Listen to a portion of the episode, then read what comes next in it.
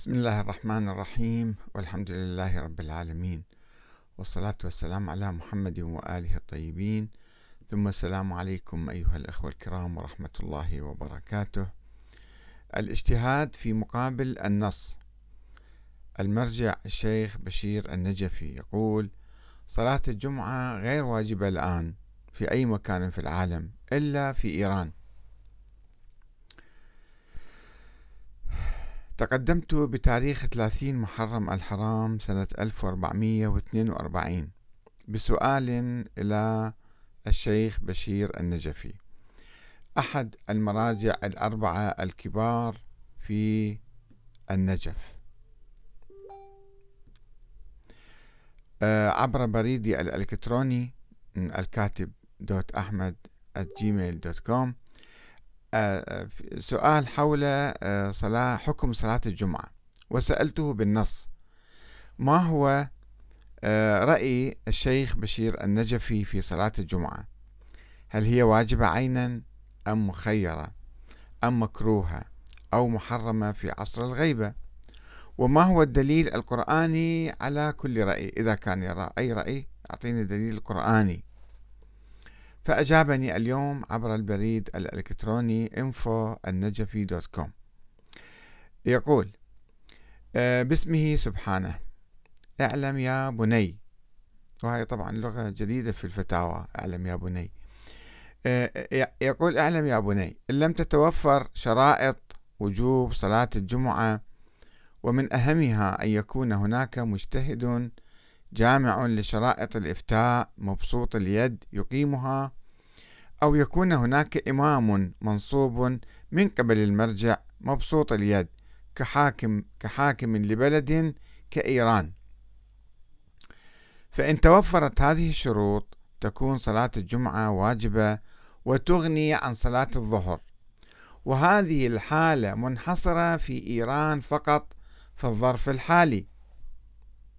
وأما في باقي المناطق فتصلى الجمعة قربة إلى الله تعالى. يعني مو بنية الوجوب. ويؤتى بصلاة الظهر أيضا. يعني ذيك صليها مستحب كيفك يعني. وأما المسافة بين صلاتي الجمعة بين كل صلاة وصلاة يعني فإنما تجب بوجوب صلاة الجمعة. بالنحو الذي أشرنا إليه والله العالم تسعة صفر 1442 هجرية. وهذه الفتوى بالبريد وقد نشرتها على صفحتي في الإنترنت في الفيسبوك في ختم المكتب المركزي لسماحة آية الله العظمى المرجع النجفي الكبير الشيخ بشير حسن النجفي في النجف الأشرف وهذا في الحقيقة رأي للشيخ النجفي معروف ومنشور عدة مرات في موقعه على الإنترنت وقد اطلعت عليه في باب الاستفتاءات سابقا يعني. ولكني سألته بالضبط عن الدليل القرآني فيما يذهب إليه. ولكنه لم يجبني لأنه لم يجتهد في هذا الموضوع وإنما يقلد العلماء الشيعة السابقين الذين اشتهر عندهم القول بتحريم صلاة الجمعة في عصر الغيبة في, في البداية يعني قبل ألف سنة لاشتراطهم قيام الإمام المعصوم المعين من قبل الله يعني الإمام المهدي الغائب أو من ينوب عنه نيابة خاصة مو نيابة عامة مثل ما الفقهاء يدعوها. ثم خففوا هذا الشرط بقولهم بوجوب صلاة الجمعة في ظل الفقيه الجامع للشرائط إذا كان مبسوط اليد كما هو الحال في إيران. وهذا الرأي كان أول من قال به الشيخ علي عبد العالي الكركي. في القرن العاشر الهجري يعني قبل 500 سنة. في ظل الدولة الصفوية باعتبار الفقيه نائبا عاما عن الإمام المهدي فيقدر يصلي. وأثار هذا الرأي عندما ظهر موجة من النقاش والردود وتراجع هذا القول بعد ذلك إلى التردد بين التحريم والكراهة والاستحباب وعدم الوجوب العيني كما يذهب السيد السيستاني. يقول اثنين واجبات. الظهر واجبة وصلاة الجمعة واجبة.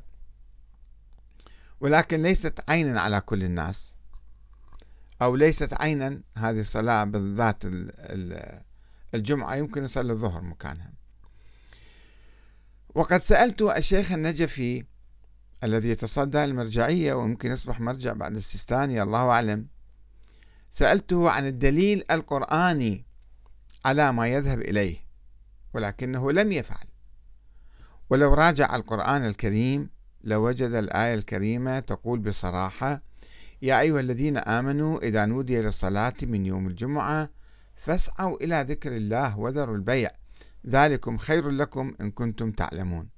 والآية كما هو واضح مطلقة ما فيها شروط لم تشترط لا حضور إمام ولا مجتهد جامع للشرائط ولا غير جامع ولا مرجع مبسوط اليد ولا مقبوض اليد. وإنما تقول إذا نودي للصلاة من يوم الجمعة فاسعوا إلى ذكر الله. ولم تحدد حتى المنادي. ما تقول إذا نادى أحد مثلا أو الإمام. لا تقول إذا نودي. سمعت أذان صلاة آه، الظهر من يوم الجمعة تروح تصلي صلاة الجمعة. وقد كان أئمة أهل البيت يصلونها في زمانهم بالرغم من أنهم لم يكونوا حكاما ولا مبسوطي اليد طبعا مع الأئمة الآخرين. وكان الفقهاء الشيعة الإمامية الاثنى عشرية الأوائل يعني في القرن الرابع الهجري كالشيخ المفيد والشيخ الطوسي والشيخ الصدوق يقيمون الصلاة في جامع براثة يعني في أماكن مختلفة وفي جامع براثة في بغداد. رغم أنهم لم يكونوا مبسوطي اليد إلى أن سيطر السلاجقة على بغداد واضطهدوا الشيخ الطوسي عام 451 للهجرة فاضطر إلى قطع الصلاة والهجرة إلى صحراء النجف كانت ذيك الأيام ما كانت مدينة. وكان شرط إذن الإمام المعصوم أو نائبه الخاص قد ظهر عند بعض الفقهاء الشيعة تقليدا على شرط مماثل موجود عند الفقهاء السنة الذين كانوا يربطون الإذن بصلاة الجمعة بالإمام أي الخليفة يعني أو الحاكم. وذلك منعا للخلاف بين أئمة الجماعة على إقامتها. كما هو الحال الآن في معظم البلاد الإسلامية صلاة الجمعة يحددها يعني آه، الحاكم أو وزير الأوقاف مثلا. نظرا لما تحتوي على مكانة سياسية واجتماعية. فأضاف الفقهاء الشيعة إذن الإمام العادل قالوا أي إمام؟ مو الحاكم العادي الإمام العادل. من هو الإمام العادل؟ الإمام المعصوم المعين من قبل الله تعالى. وهو في هذه الحالة من ألف سنة حتى الآن 1200 سنة يعني الإمام المهدي الغائب الذي لم يولد ولا يوجد على قيد الحياة. مما أدى إلى تعليق صلاة الجمعة في ما يسمى بعصر الغيبة. تعليق هذه الصلاة على شرط تعجيزي مستحيل لن يتحقق إلى يوم القيامة. ولو لم يجتهد الشيخ الكركي بافتراض النيابة العامة للفقهاء عن الإمام المهدي وإجازة صلاة الجمعة لظل الشيعة إلى اليوم يحرمون إقامة صلاة الجمعة وإلى المستقبل يمكن. وقد تبنى الشيخ بشير النجفي هذا الرأي وقال بصراحة إنه يتحقق الآن في إيران فقط ولم يوضح مع الأسف الشديد لماذا لا يتحقق مثلا في العراق حيث يبسط الفقهاء اللي هم مراجع النجف وغيرهم يبسطون أيديهم على الدولة العراقية برمتها ولا يحول بينهم وبين أداء صلاة الجمعة أي حائل. ويستطيعون أن يأمروا بالمعروف ينهوا عن المنكر ينتقدوا حتى الحكومة. لا أحد يقف أمامهم. عندهم سلطة كاملة وحرية كاملة وحرية لأي إنسان أيضا في العراق. وبناء على ذلك نعود فنسأل الشيخ البشير النجفي أن يعيد النظر في هذه المسألة ويحاول الاجتهاد بها من جديد بالعودة إلى القرآن الكريم الذي يوجب صلاة الجمعة ولا يشترط لها أي شرط. فمن أين يقول الشيخ النجفي بأنها واجبة فقط في إيران وتحت ظل الفقيه مبسوط اليد؟ وهل لديه آية قرآنية أو حديث نبوي أو حتى قول لأئمة أهل البيت؟ ولماذا يرى بأن الصلاة غير واجبة اليوم في العراق وفي سائر البلاد الإسلامية والعالم؟ ولماذا يتم تعطيل هذا الركن الأساسي من الدين بهذا الاجتهاد في مقابل النص.